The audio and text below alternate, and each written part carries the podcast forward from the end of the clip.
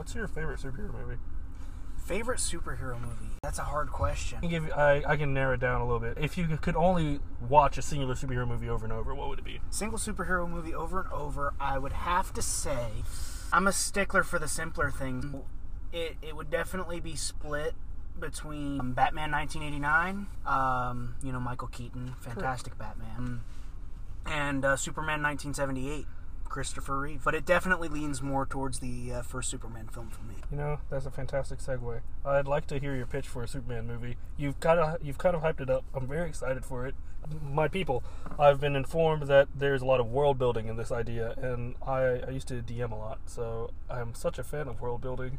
See, me too. I love I love world building, and that's that's my favorite part about writing, just in general. When you when you write like a like, whether it's a book or a movie or a TV show, you you write that pilot or you write that first movie in like a set of movies or you write that first book all that juicy detail that you get about the characters why the characters are the way they are the world that they live in whether it's uh, dystopian or whether it's um, you know utopian or whether it's based in reality.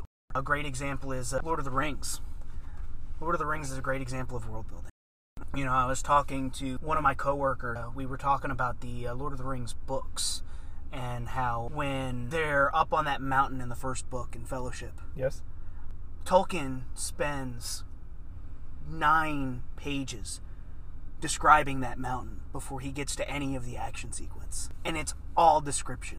It's an impressive writer. So, in a lot of ways, world building is very important to me, and that's why, in my idea for a Superman film, the first film would not only be an origin story for Superman, but it would also be building the world that this Superman would live in and building the ideas for future installments of this Superman in this universe. It's it's a very important thing that while you also have to realize that sometimes movies are one off, sometimes you might make something for a studio and then that studio will ask you to come back for a sequel and you got to be ready. And you you don't always want to throw new information in every movie at an audience.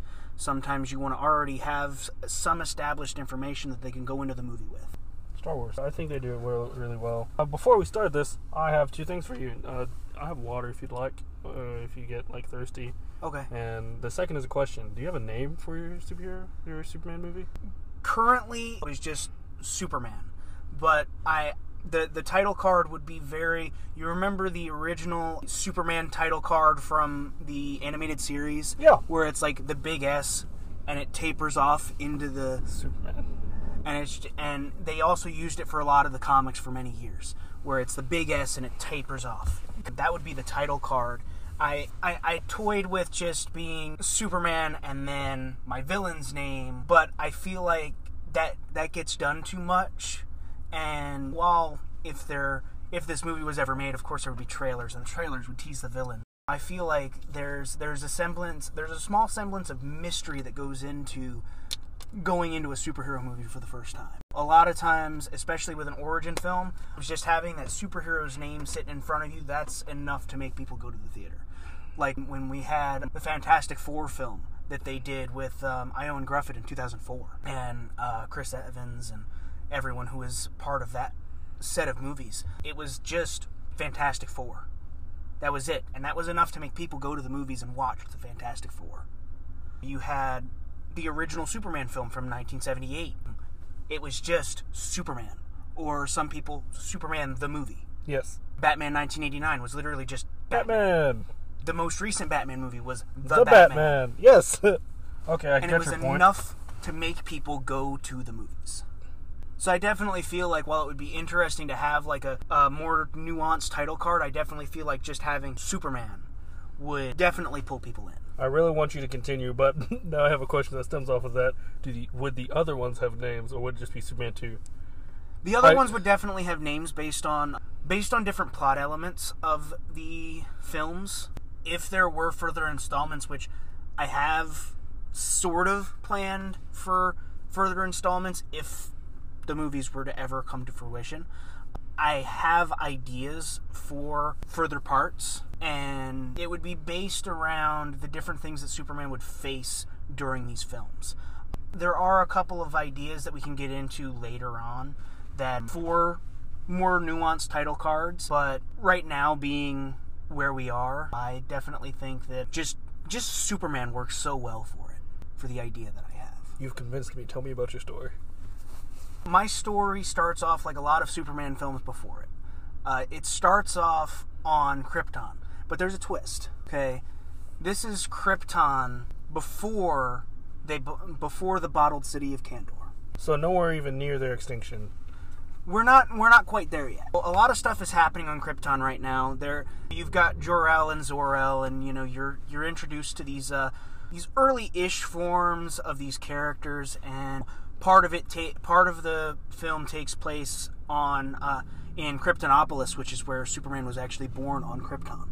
The the city was called Kryptonopolis, and then part of it takes place in Kandor, because that's where Kara Zor-El and her family lived was in Kandor before everything happened. And so they're just people are just living their lives on Krypton and everybody's happy. And then all of a sudden, a giant spaceship appears in the sky above Kandor. It looks very, very much like what you would imagine this particular villain's spaceship to look like. He he's always portrayed as a sort of narcissistic villain. He's very of himself because of the fact that his biggest thing is going around the entire universe and collecting as much knowledge as he can. So all these robots start spawning all over the city, fighting with these citizens of Krypton who have not a whole lot of fighting experience because Kandor and Kryptonopolis are the more high society cities on Krypton. Uh, they're the more high society, rich cities on Krypton where these people don't normally have to fight. They're not the military. So robots start spawning all over the city, just wreaking havoc, collecting information, killing people, just general mayhem. So you kind of get this idea that all this stuff is just all occurring and it's very fast paced. And then all of a sudden you start to see a barrier starting to come up out of the ground around the city because the city of Kandor is now being bottled. In his infinite wisdom, he des- the our main villain has decided that this is the city that he wants to live forever and to be his beacon of knowledge for the planet of Krypton. Slight tangent. Is there a reason why he chooses Kandor instead of Kryptonopolis? Or he just not like for well, I guess for the movie as well, but like in the in the comics, is there a reason? I don't remember if there's a reason why. I hadn't looked too far into why he chose Kandor. I only ask because like I've never heard of Kryptonopolis. I I just I assumed Kandor was not like the capital of Krypton, but like the important part of Krypton. Well, like I said, Kryptonopolis is it's it's a name that kind of it it was used to describe the city where Superman grew up. Well, not necessarily grew up because he didn't spend a lot of time on Krypton before he was sent away. I believe in the comics he's about a year old, give or take, when his parents put him in the spaceship and send him away. But I believe the first time that Kryptonopolis is mentioned as a city on Krypton is way back in the early years of his comics. Pretty much like right after they established him as an alien. It was the idea that you know, it was on a planet, and I guess when the writers were coming up with it, they were like, well, the planet's called Krypton, capital city. Eh, makes sense to have a similar name to the entire planet because it's the capital city of the entire planet. On Krypton, they didn't have. They had separate like city states and stuff like that, but they didn't have like whole entire countries that had separate infrastructures and things like that. It was a pretty united planet. But I honestly can't answer why he chose Kandor. It's just something that he decides to. That's just the city he decided to choose. Back to the Pepsi commercial, the bottling. Right. the The city is being bottled, and somehow or another, you see little blonde girl. She ends up making it out of the city alive, along with a some other people. You know, Zor-El ends up making it out of the city, obviously, because he's an important part to later on in the story of Superman. So he ends up actually making it out with his family. But the city ends up being bottled, the ship disappears. There's a giant crater in the planet where the city used to be. The military doesn't actually make it to the city in time to save it, and this kind of pisses off one of the main military generals because of the fact that they weren't deployed in time to try and save this very important city and this is what causes the the Kryptonian civil war that happens later on that it's one of the pushes towards that civil war that General Zod fights later on with the leaders of Krypton where he starts fighting against so we fast forward a little bit to during that civil war and you know you see you see a little bit of General Zod. It's it's not very much like Zack Snyder's version in terms of there's there's a lot of fighting, Kryptonian Kryptonian battling it out. One of the biggest differences and one of the things that I wasn't a fan of for Zack Snyder's version in Man of Steel was the fact that Jor-El actually is killed by Zod rather than the explosion of Krypton. The explosion of Krypton, the way that he is in both the comics, although modern comics have revived Jor-El. I can't stand him. And I don't like the Bendis run. I really don't like the Bendis run. There are parts of the Bendis run that I enjoy, and then there are parts of the Bendis run that I uh, wasn't really a fan of. All in all, Bendis didn't do a terrible job with Superman. A lot of my characterization of Superman comes from some of the character choices that he made for Superman in the Bendis run. Carry on. So, and this this whole Krypton thing takes place in the first like probably only going to take 20 to 30 minutes of the movie because it establishes our main villain which is Brainiac. Yes. Which I know I was kind of avoiding saying the name, but I, I kind of wanted to hint at it before I actually said it. Brainiac is our main villain for this first film, and a lot of it is going to be about. The biggest idea for the film was the biggest enemy for Brawn is Brain. Yes. And the biggest enemy for Brain is Brawn. And Superman is widely known as, if not the strongest, one of the top strongest characters in the DC universe. I mean, he's carried planets behind him. He's lifted entire planets. And this man, he's he has so many incredible feats. He's truly done it all and then some. Right. And then you've got Brainiac, who has all of these fantastic intelligence feats.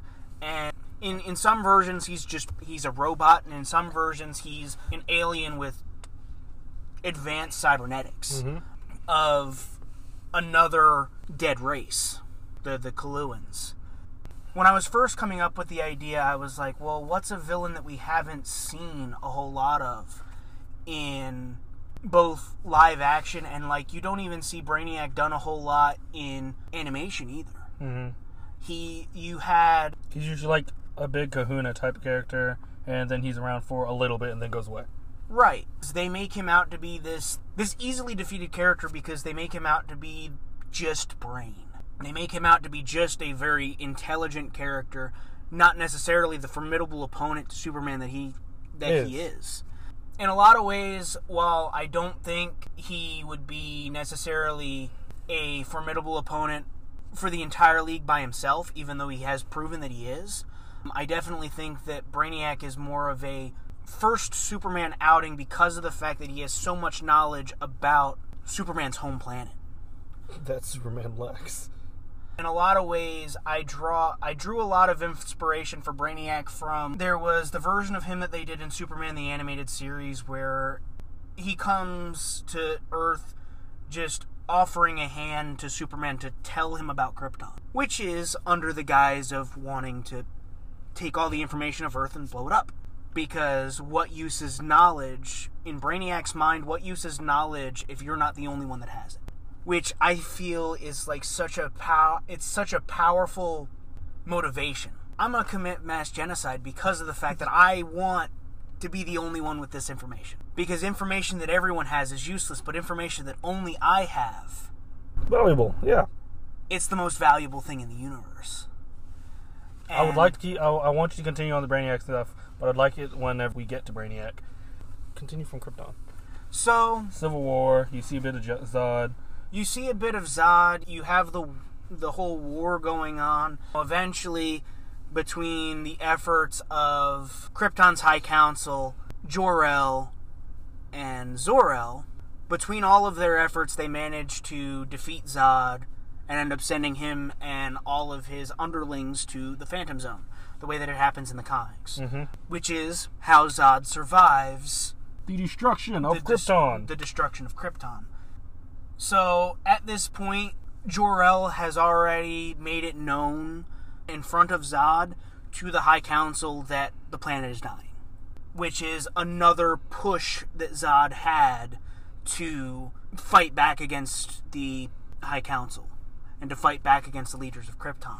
It was one of the big pushes, and you see that a little bit because you see Jor-El go and talk to the council. He pleads his case, and you know Zor-El is on the council. Zor-El and Jor-El have a little conversation after that interaction where they're like, "Well, I need your support because like you're my brother, you're on the council. I don't make a habit out of being incorrect." And Zor-El is kind of like, "Well, yeah, you don't make a habit out of it. but Everyone has the capacity to make mistakes. Everyone has the capacity to find something that's not necessarily there." And you've been doing a lot of research on the life of the planet and things like that.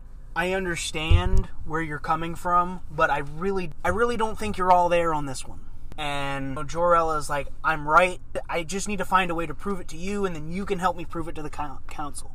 Zod kind of overhears this conversation because it's right outside of the council chambers, and he's like, "Well, if Jor-El being a high scientist in he's a he's a high scientist, you know, the House of El is a science house. And um, they're a very they're they're a respected house on Krypton. In Zod's mind it's like, well if they won't listen to him and he ends up being right, somebody has to do something. So that again becomes part of Zod's motivation to kind of try and overthrow the High Council. But I mean, he ends up, like I said, he gets thrown in the Phantom Zone. That's how he sur- he ends up surviving. And then towards the very end of the Krypton sequence, and the very end of Krypton, the the seismic tremors start happening, and the Council starts to realize they were wrong, and they they call upon Jor-El, and they're like, "Well, what can we do?" And Jor-El's just kind of like, it, it, "You waited too long. It's too late. I mean, I can try and make enough pods to escape the planet, but we can no longer save the planet." And then it becomes one of those things. Well, why don't we all go into the Phantom Zone, and then we can survive? And it's like, well, we can't all go in the Phantom Zone. That's where we send all of our, the worst of the worst. Like we will die in there. We will all die in there, or we will all die out here. So we can't do that. And so that idea gets shot down really quickly, and then it becomes, well, we need to we need to save the planet. And it's like, well, we can't save the planet. We have to save ourselves. We have to go somewhere else. And instead of focusing the efforts on going somewhere else, they're like, no, we have to save the planet. And Jor-El's, you know, like, you know what? Screw you guys. You guys do you guys do you. I'm gonna build this spaceship. I'm gonna save my son. I might be able to save myself and my wife, but I'm definitely gonna save my newborn son because he deserves to live a life. And then, as he's leaving on that high note of saying "f you guys," yes. Zor-El catches him and is like, "Well, hey, can you build can you build a second pod? Because I think I think it would be important for Kara to go too." And that's re- and I kind of seed the ideas of Supergirl because obviously she survived Kandor and then now she's she's got to be sent away. And then they talk about well, somebody's got to be there to raise Kal. Somebody's got to be there. It's like, well, okay, then we got to send Kara. Because Kara at this point would be like 14, 15. She'd Okay. be in her teenage years I was about to. because she was because she's in the comics she's so much older than Kal is. There's a huge age difference when they're on Krypton. So they build the spaceship, you know, you you see all of that. It's kind of like a you know how a lot of movies do the training montage? Well, this is going to be a building spaceship montage. montage. Right. And- Mine had a spaceship montage. Yeah. yeah. Sorry, continue. And Zor-El actually helps with the spaceship. You know, he show he shows up. He ends up being the guy that like hands the tools. You know, it's it's one of those things because Zor-El kind of got away from the whole science thing Mm-hmm. when he became when he went into politics. It's kind of like that that Sherlock Mycroft sort of thing where they have such differing ideas on everything. But now that they're both kind of on the same page, they're trying to work together to do what they got to do. So they build the two spaceships. They they get everything ready. They they send cars off. Well, they get Kara ready and cars in hers. Zor-El is saying goodbye and everything. Lara is having a conversation with Jor-El and it's like, well, I put in the we put in these extra compartments that are relatively comfortable for a second person to go with them. And I want you to go. And she's like, no, I, I'm going to stay here because you're still here and you're going to die. And I'd rather die with my husband than my son will be safe because I know he'll be safe because we've done a lot of research into where we're sending him. So I know he's going to be safe. So he'll be fine. I'm going to stay here and I'm going to support you while we all die. But it's going to be a whole lot more nuance. There's going to be a little bit more romance to it than that. I'm just kind of trying to um, paraphrase, Yes. you know. Um, And then Rogol Zaar busts out of the Third Planet, and then Jor-El gets sent to the prison, and he's freaking sorry. right. I don't like this is road. I'm sorry. In this version, opposite of Bendis's run, yes. Jor-El dies. Yes. That's how it's in the to be. explosion. And Alura Zor-El, the mother of Kara, isn't there when they send her off. I ha- I never quite got the idea of how to explain why she's not there. But she's not. She's just not there. Heard. So they get Kal in the spaceship after they argue about whether Lara's gonna go, and then they launch both spaceships. Planet explodes. The same way it happens in the comics, a rogue asteroid from the explosion of the planet knocks Kara's ship off course into the Phantom Zone. Ouch. Um, Alright, that sucks. So I mean, you see, you see the Phantom Zone open. Uh, you see a portal to the Phantom Zone open up, and the, the, the ship go through. Why'd the Phantom Zone open up? You know, I, I can't remember if they explained that in the comics. If I but had it does to ex- happen. In that that that's the reason in the comics. She goes. She ends up going through the Phantom Zone Interesting. in in a version of the story. There's a couple of different versions where like it gets knocked off course and goes a different way to Earth. There's a couple of different versions of how she gets there. But we're Team Phantom Zone. I like the idea of her passing through the Phantom Zone because of the fact that future ideas, you know, uh, you know, the Phantom Zone will open back up, and then Kara will come through, and maybe somebody else will come back through. Alright. You never know. So now Superman makes it to Earth. The Kents find him. You have that. You have the emotional scene where he lands in the cornfield, and then they're they're like, "Well, should we take him?" And they're like, "No, it could be somebody else's. Who else is it gonna be? Who who in Kansas is launching spaceships?" So they take him home and they raise him, and he becomes Clark Kent. And you, you get a little bit of his uh, kid life, where well, not kid life, but because I always liked the idea that they did in the comics in the more early Superman comics where Superman does not immediately get his powers as soon as he lands under a yellow sun. Mm-hmm. In in the original idea of the comics, he actually doesn't get his powers, and this is why like when he's in school, he can be a jock and he could do all these different things. Is because of the fact that he doesn't get his abilities until he's a senior in high school. He's almost done with high school when he gets his power. When his powers start to show up. And so he doesn't have super strength or super speed or any of that when he's growing up. He grows up a regular kid, which is why the Kents don't tell him, "Hey, we found you in a damn spaceship. This is this is where we found you." He doesn't find out until his powers start to develop, and then they have that emotional scene in the barn. You're from another planet. Here's this thing that your parents left in here for you. We don't know what it is, and we can't. We've never been able to open it, but here you go. And so then he has the emotional scene, like in uh, very, very similar, but not the same as when he has the the holographic image of uh, of his parents, like he does in uh, Superman the animated series. But I definitely liked that idea, so I wanted him to have I wanted him to have some experience with Jor-El and Lara without it being not to crap on Zack Snyder's version, but the idea of Jor-El making himself into an AI was kind of it was good for the idea that for the story that he had for the story that he came up with it was very good. But it it's not necessarily the version of Jor-El I wanted. I liked how in the animated series, how whenever it was the holograms, he like tried to talk to them and stuff, but it was just like a recording of them. Right like- it was a, like, it was a recording. And in a lot of in a lot of ways it'll be very similar although they will kind of respond to him a little bit. Mhm. that they'll have certain like pre-programmed things that they can understand and relay to him but most of that won't come most of that talking back and forth that he is able to have with them won't come until he goes into the Arctic and does the Fortress of Solitude. Which it won't be as much of a. It won't take up a lot of the movie when he goes up there Yeah. because of the fact that it won't be as much of a trek as they made it into in the first Superman film because in a lot of ways he was he was still learning and developing his abilities which makes sense but at the same time I kind of feel like when the powers develop with how long he's been under the yellow sun with him developing his powers at the age of 18 I kind of feel like the powers would kind of develop in sort of not necessarily a gradual thing. They just kind of appear when he's doing random stuff.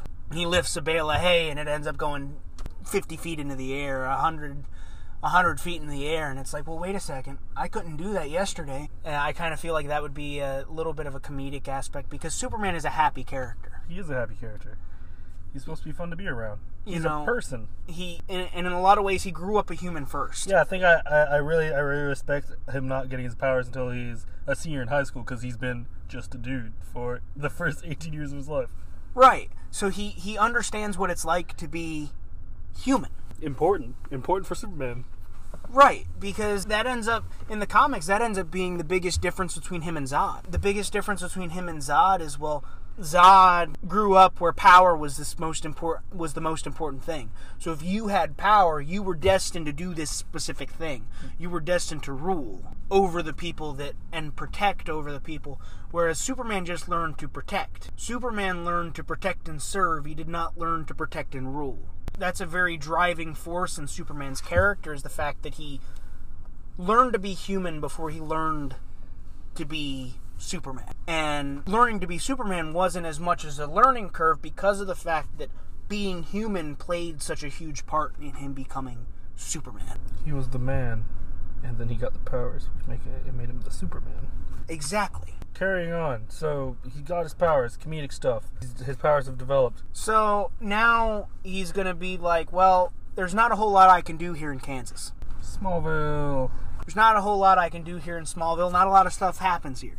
There aren't a lot of villains. There aren't well, not necessarily villains, but there's not a lot of there's not a lot of crime because everybody knows everybody. You know, the only people in the small town jail are the same is the same drunk guy who ended up there the night before. It's very Andy Griffith. You know, you know the same the same drunk guy puts himself in the same jail cell every night because he got drunk.